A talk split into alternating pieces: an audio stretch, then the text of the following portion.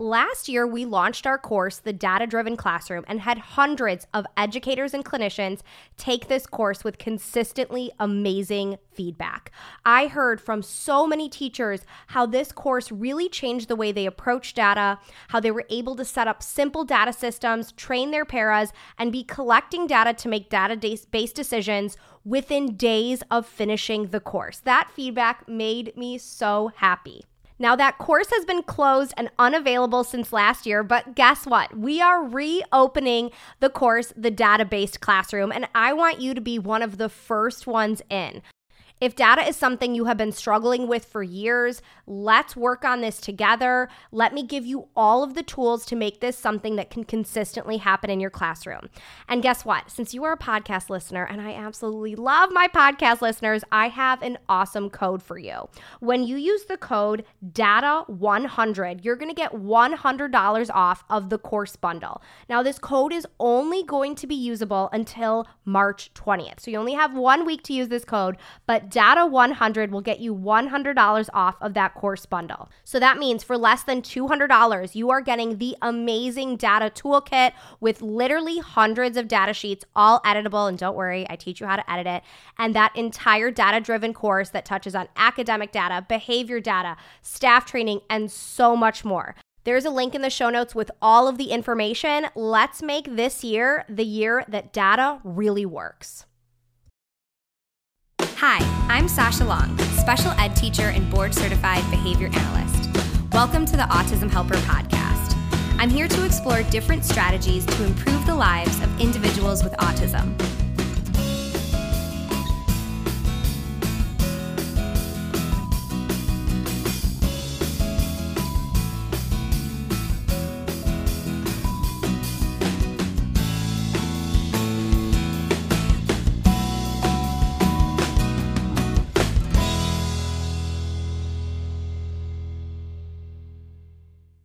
Welcome back to the Autism Helper podcast. I am super excited to share my interview with Heather, where we just both geek out on data collection for a while. And if you are not a data lover, don't worry. We're going to get you to drink the Kool Aid because we are sharing all kinds of reasonable, actionable strategies that you can easily embed in your day to take consistent data. Heather is a former special education teacher and current curriculum director. She is the voice behind the amazing website Full Sped Ahead. You can find her on fullspedahead.com or any of of her in- social media platforms Instagram, TikTok, YouTube, all that. We're sharing a few links in the show notes to some of her video tutorials on Google Forms, which we're going to chat about in this interview.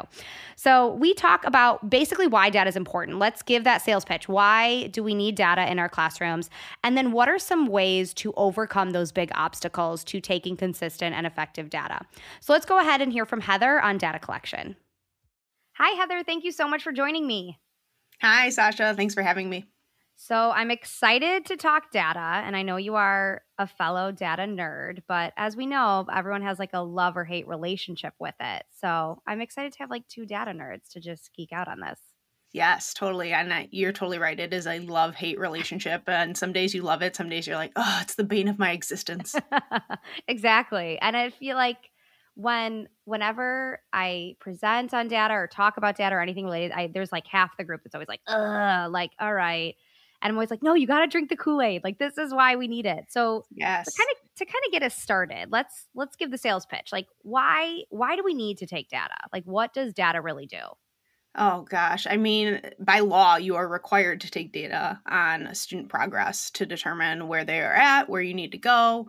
Um, obviously, that should be helping drive instruction um, in their programming and how fast they need um, information to be given to them, how slow information needs to be given to them, um, how they learn can be taken in data. Um, and really, it just gives that accurate, full report of that student to determine where they're at. And I can't count how many times that I've t- been told, I know what my student knows how to do. I don't need to take data on it. And I'm like, oh my God, you are hurting my heart right now. Um, because really, we do need to see what the data says, what that report says, um, to truly know where they're at.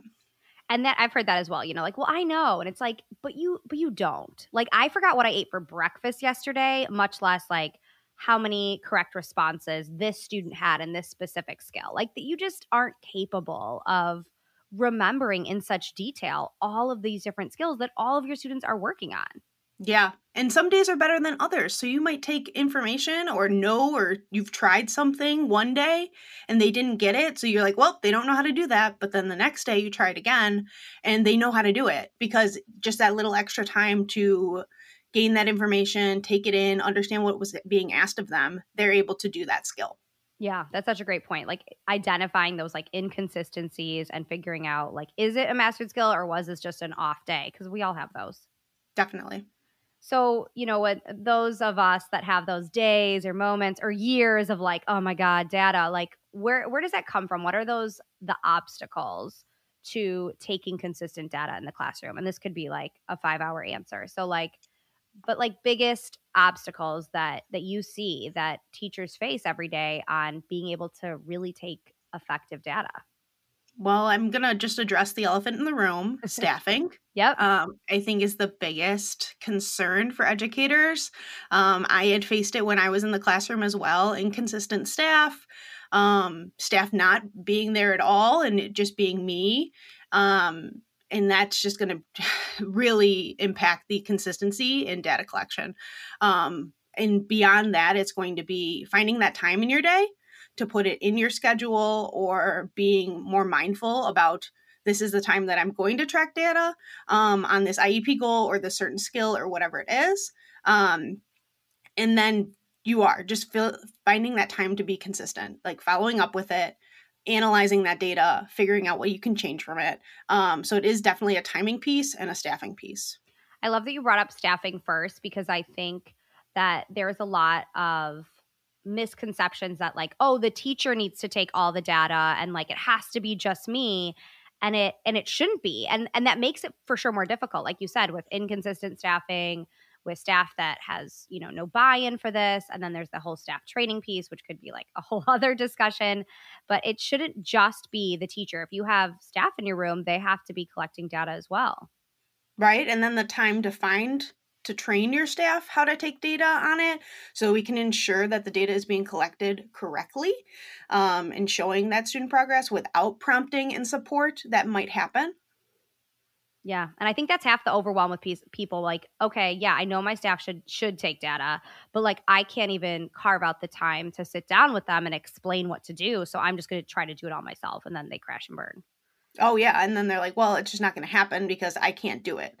And then it's it is it's a I throw my hands up in the air and I'm giving up because I can't have one more thing on my plate, even though this one thing is gigantic and we need to do it. Yeah, yeah, and it's a vicious cycle because, like, yeah, once you have that throw your hands in the air moment, you're like, well, I'm not trying again because I tried it and it did work. And then you're like, totally duck back at the start. All right, well, let's not just like talk about all the things that suck about data. Let's let's talk about some solutions because I know you have some great suggestions for overcoming these obstacles. What are some ways that you even get started? Like, let's say you're talking to this teacher that's had that mo at their hands in the air moment what what is that first like kind of quick win you can give them with data collection or what do you suggest on like struck restructuring your systems or expectations um, definitely looking at your schedule is going to be your first thing. Um, where do you have those pockets of time that maybe you can run a center for IEP goals, or you can pull that student from a whole group speech therapy um, for five minutes to track data? Um, so, making sure it is in your day and embedding it into your day so it is part of your schedule that this is IEP goal time, this is um, checking on their daily living skills, uh, whatever it is, just making sure it is in your day so that you can be consistent with it. Because I feel like that's the hardest part is we try to say, oh, I'll, I'll do it on, I don't know, Tuesday maybe. And then Tuesday rolls around and there's just chaos, staffing's down, all the students are sick, whatever happens, and it just doesn't happen. We get it. Chaos happens in our room sometimes, but making sure it is in your day as part of the schedule and even in your student schedules so they know it's coming. I love that idea of just five minutes. Like, I think I think the kind of expectations, like we get in our own ways sometimes, like, oh my God, I have to be doing this all day, every day, and this. And that's where, you know, we, it, the overwhelm really sets in and the like, I'm just in decision fatigue. I can't even decide on how to do this. And instead, just, just five minutes, like that feels doable.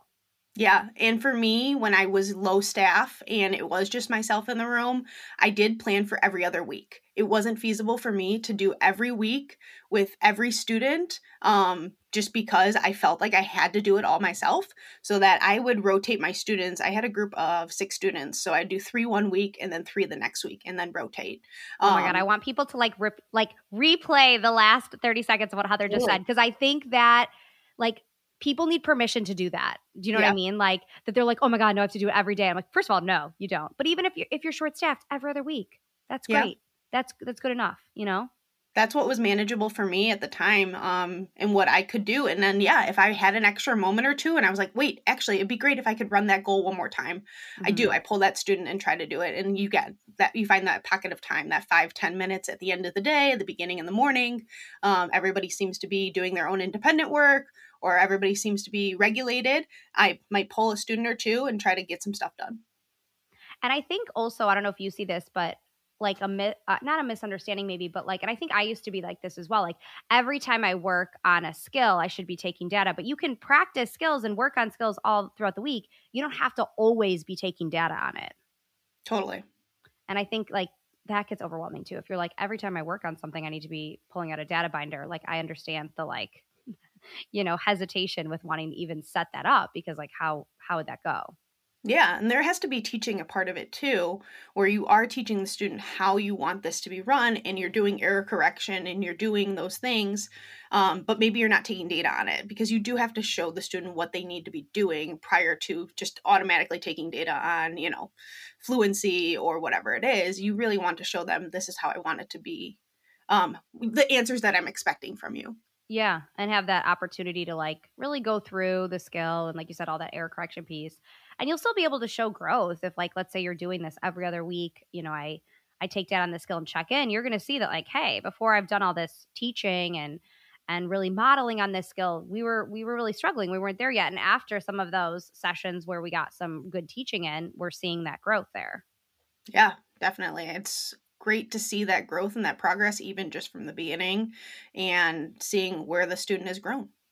What as far as that staffing piece so that i think that's an awesome suggestion for really having like one no staff or staff that is like a revolving door and you literally know never know who you're going to get that day. Like doing it yourself having a reasonable manageable schedule i love the other, every other week if you do have staff that are consistent or at least like one staff member that's consistent and that's like you know a big ask right now it's funny that like five years ago i used to say everyone was understaffed and now it's like a whole whole different world. But what are some tips on on training staff members and team members on the data collection piece? What have you found to be successful for that yeah, so when I do train staff, it is a I do, we do, you do model.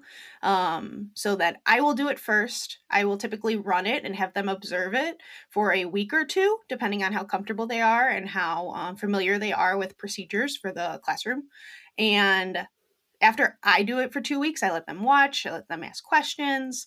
Um, you know, they might try to take data alongside with me so that they kind of have an understanding. Um, but then we move into the, of course, we do, where we both are consistently taking the data, um, working together. Again, I'm still running it. Maybe I'll give them the opportunity for them to run it, um, and I can give some feedback on how they're doing it. And then to, after a week or two, depending again on the person and how comfortable they are, then I will do um, they do and I watch. Um, I don't say anything during the process. I let them do it. Um, and then we'll talk about it afterwards and kind of debrief about what could have been done differently, what more expectations do I have of it, um, how did the student respond, that kind of thing. Love that. And that I like that you're giving some, I know it's all like, you know, rough estimates, but I like that you're kind of giving some timelines here that this may take two weeks, this may take another week because it can't be done just in one day.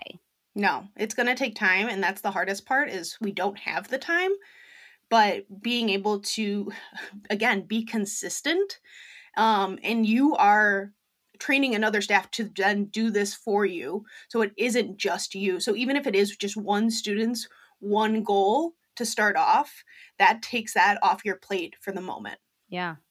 And so let's say this whole process let's say you're working with you know johnny on I don't know, let's say letter identification, and you work on this for a month, teaching this staff member to do this whatever like was in your schedule as the teacher during that time. Let's say you were running a different group like how, how does that work out? Like where where you're supposed to be somewhere else during those few weeks where you're teaching what is that student doing? Or those kids going? If if you're in some type of a small group rotation Totally. Um, so typically, I would teach my school or start my school year by teaching independent workstations. So, independent activities for every student. Um, and then teaching my staff, obviously, just to monitor without prompting, um, because typically it's more leisurely type tasks or tasks that they enjoy. Maybe it's an iPad game, that kind of thing. So, that kind of helped shape a lot of my students um, being able to work independently so that I did have that extra time to work one on one with one para or two paras, um, depending on how many I had and the flow of the classroom. So maybe I had one para monitoring the room while I'm working with the other um, para to train them on it. Yeah, because uh, that's always I think you know you got to wrap your head around that scheduling piece.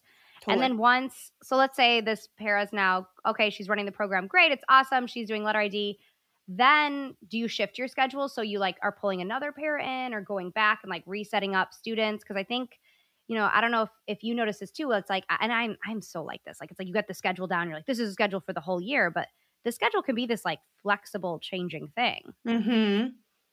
so once you kind of train your staff what what's that next move then? Is it like training maybe another staff member or like refiguring on adding more small groups in yeah, so it totally could be having that extra para if you have a, miracle second para in your room, um, that they can observe how that goal is being run, and and then you are doing a whole group with everybody else, um, so that you do have a, a third person to run that, or you can have them um, and train them on somebody else. So typically, then if I have a group being run by my SLP, my social worker, um, somebody else, then I will pull that student and that extra para, that second para, to then train them on that IEP goal. And again, it can be a 10 minute thing, a five ten minute um, pull, let's do this. And then you can go right back to the group so that you're not losing too much of those SLP, social work, OT minutes, those kind of things, because I know that's a concern as well.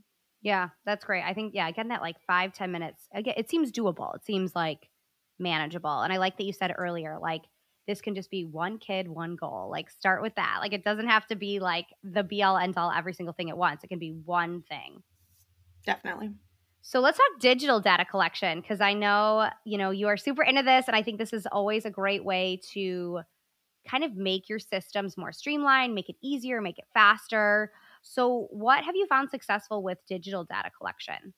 Oh my gosh, digital data collection has made it easier for me to collect data on the goal on oh my god, I lost my train of thought. Oh, um, take data on IEP goals on the go. So I will have an iPad with me. I will bring my laptop with me. I will bring my phone with me, whatever it is. Um, I know a lot of schools are going one to one tech. So that's a great and easy way to then track all of that on the go. You can use the student's device, you can use your own devices.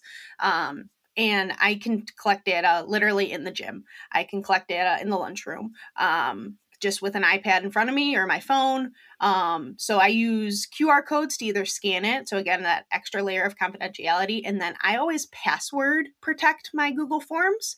Um, so Google Forms is how I collect the data.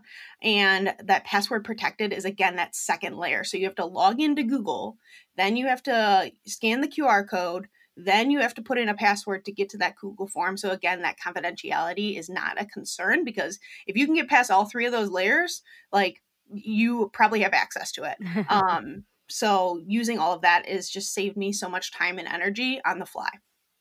Okay, so let's talk Google Forms. So that is your preferred method for digital data collection. Yes, I know there was a lot of information in that last. No, I, I, liked all of it. I was like, oh, good. Let's break this all down.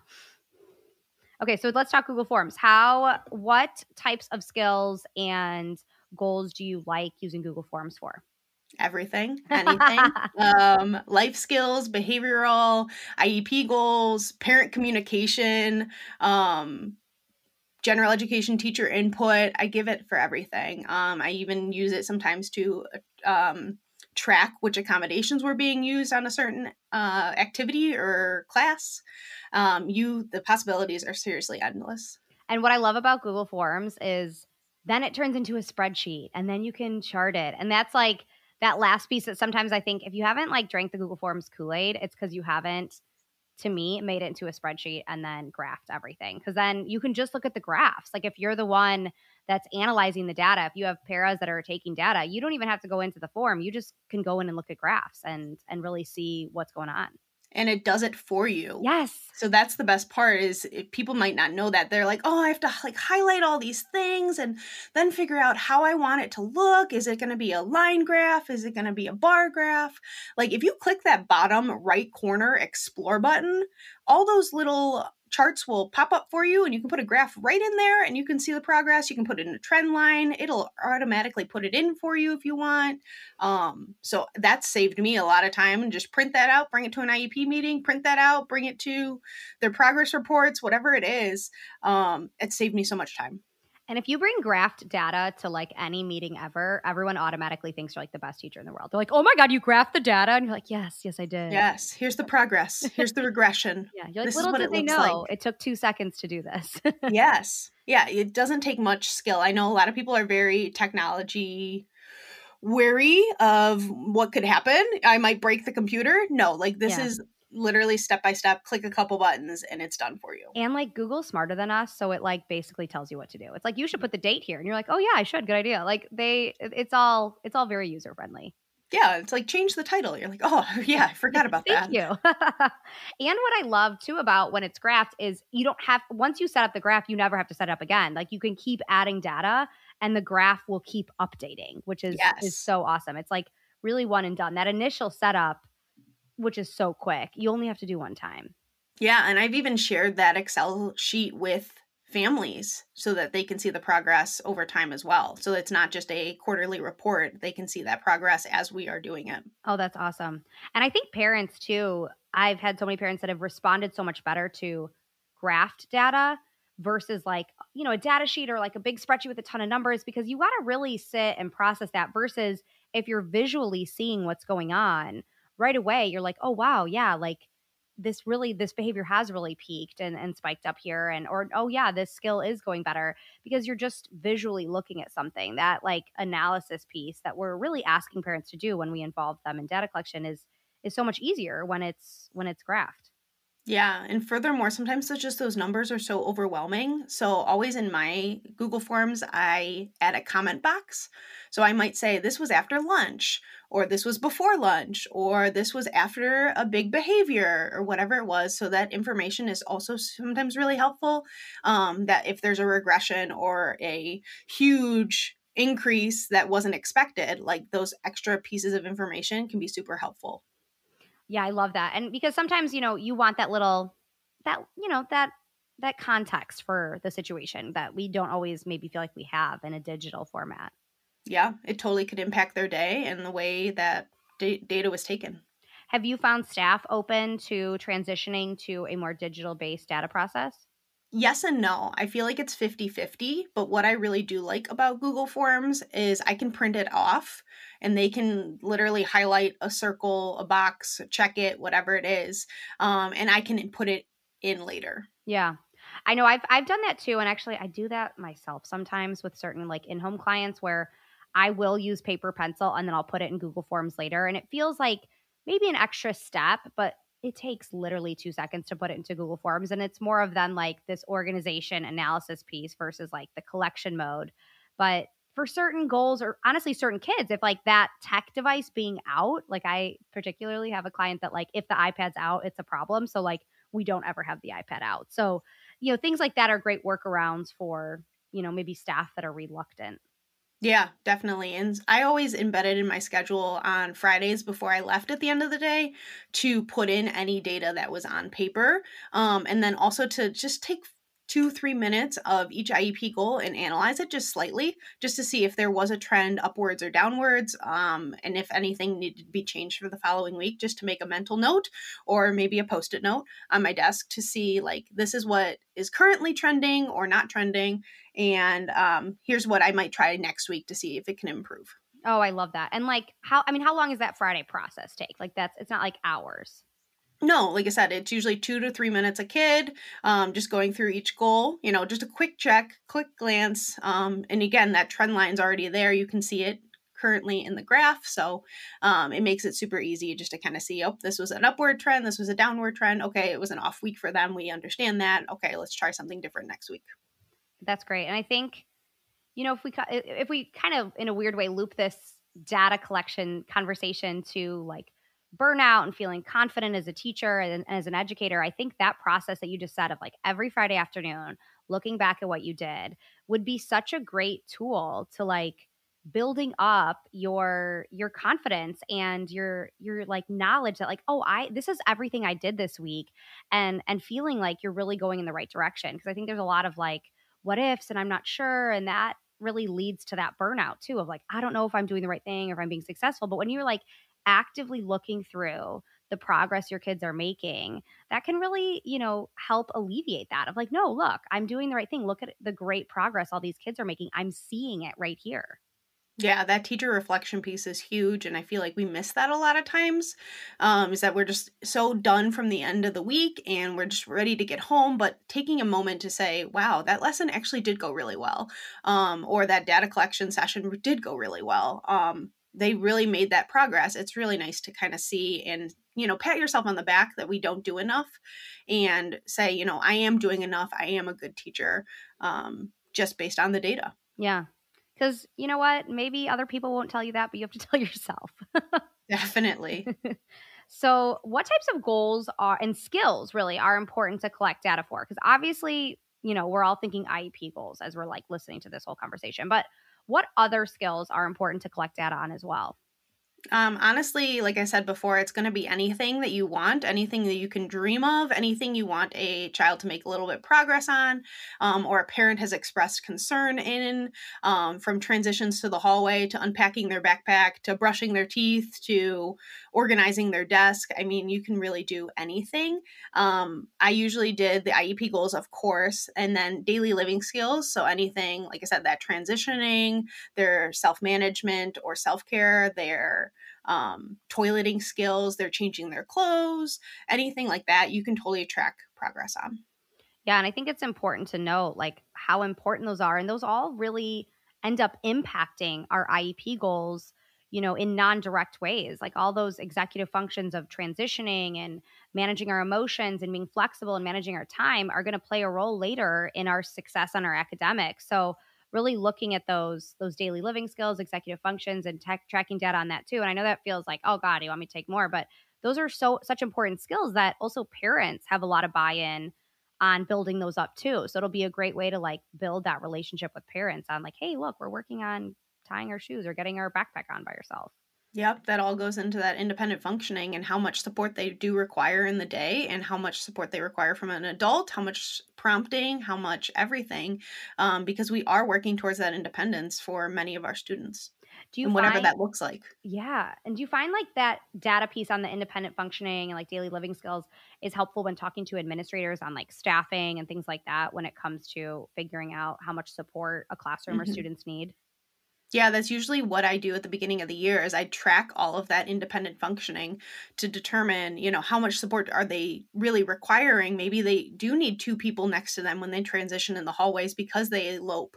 Um, but if I can say, well, it's me and one para, and then the rest of the students are by themselves transitioning and they're unable to do that independently, that does require data to show the student does require this second person here and it can't always be me. Mm-hmm. So, yes, then it does come into a staffing conversation and it's great to have for administrators to say, this is why we need this other adult in the room.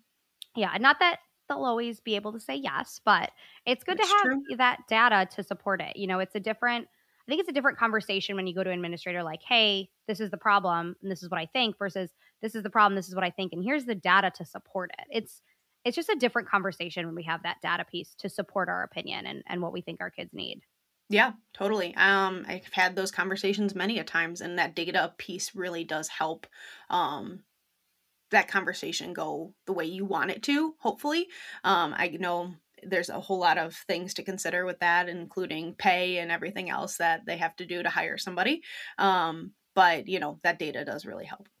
And I think, like, you know, if you are teaching kids with uh, high needs or any type of more like complex situation with a family, in the back of my head is always like, oh God, if this were to go due process. And not that you want to be worried about that, but like, I don't know, if you've ever had to go through due process, you always worry about it forever. So that's like always in the back of your head too. Like, I want to show that I'm doing the right thing here, whether or not, you know, the school's giving us the right staffing or the right structure or the right resources we need i'm taking data to show that like i've done what i can and this is these are the supports we have been able to provide yeah because ultimately it comes down to what's best for the students end Yeah. of story yeah oh my gosh heather i could just like chat data all day but you know sure not everyone wants to hear hours of data collection um, well thanks so much this is awesome and i know you have some video tutorials on google forms is that correct because i'm going to link Yeah. them in the show notes Yes, I definitely do. I have a mini course. It's a 15 minute training of how to set up Google Forms. Um, I also have some digital data collection resources in my Teachers Pay Teachers store. Great. Well, I will link those as well as a link to your blog and your social media handles. Where can people go? Where's the best place to go for people to learn more from you? Yeah, I'm everywhere pretty much at full sped ahead. Um, I have my website, uh, Instagram, I'm most active on, TikTok, YouTube, Facebook, you name it, I'm there. Great. Well, thank you so much, Heather. Thanks for having me, Sasha. Thanks for listening to the Autism Helper podcast. If you liked what you heard and want to hear more, hit subscribe. It would mean a lot to me if you left some feedback. Whether I'm working one on one with a student, doing a podcast like this one, or presenting for a PD, my goal is always to provide as much value as I can. So your feedback really helps me make sure I'm doing just that.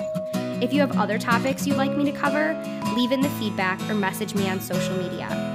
You can follow me at The Autism Helper on Facebook, Instagram, YouTube, and Pinterest, or visit my website, theautismhelper.com. Thanks again for listening.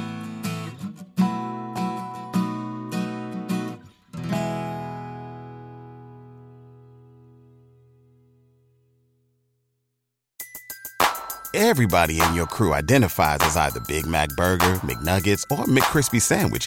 But you're the filet o fish Sandwich all day. That crispy fish, that savory tartar sauce, that melty cheese, that pillowy bun. Yeah, you get it. Every time. And if you love the filet of fish, right now you can catch two of the classics you love for just $6. Limited time only. Price and participation may vary. Cannot be combined with any other offer. Single item at regular price. Ba-da-ba-ba-ba. Having the right resources for your classroom is essential to making sure your classroom is running smoothly. At the Autism Helper Shop, we have all of the resources you need to make sure you have the behavior, communication, and curriculum supports for your students. Within our shop, we have adapted books, task cards, resources aligned to the VB-MAPP and the ABLLS, behavior plan flowcharts, data sheets, curriculum. Everything you need, whether you are an early childhood teacher or a high school teacher, we have all of the resources that will meet those students' needs. So head over to shop.theautismhelper.com to check out all of our resources.